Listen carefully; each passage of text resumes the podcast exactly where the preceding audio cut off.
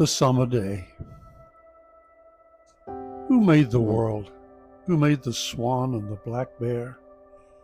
Who made the grasshopper, this grasshopper, I mean, the one who has flung herself out of the grass, the one who is eating sugar out of my hand, who is moving her jaws back and forth instead of up and down, who is gazing around with her enormous and complicated eyes and now she lifts her pale forearms and thoroughly washes her face.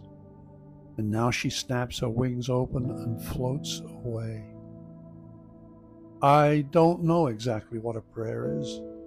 I do know how to pay attention, how to fall down into the grass, how to kneel down in the grass, how to be idle and blessed, how to stroll through the fields which is what I have been doing all day. Tell me, what else should I have done?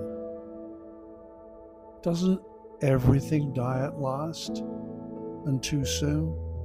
Tell me, what is it you plan to do with the rest of your wild and precious life?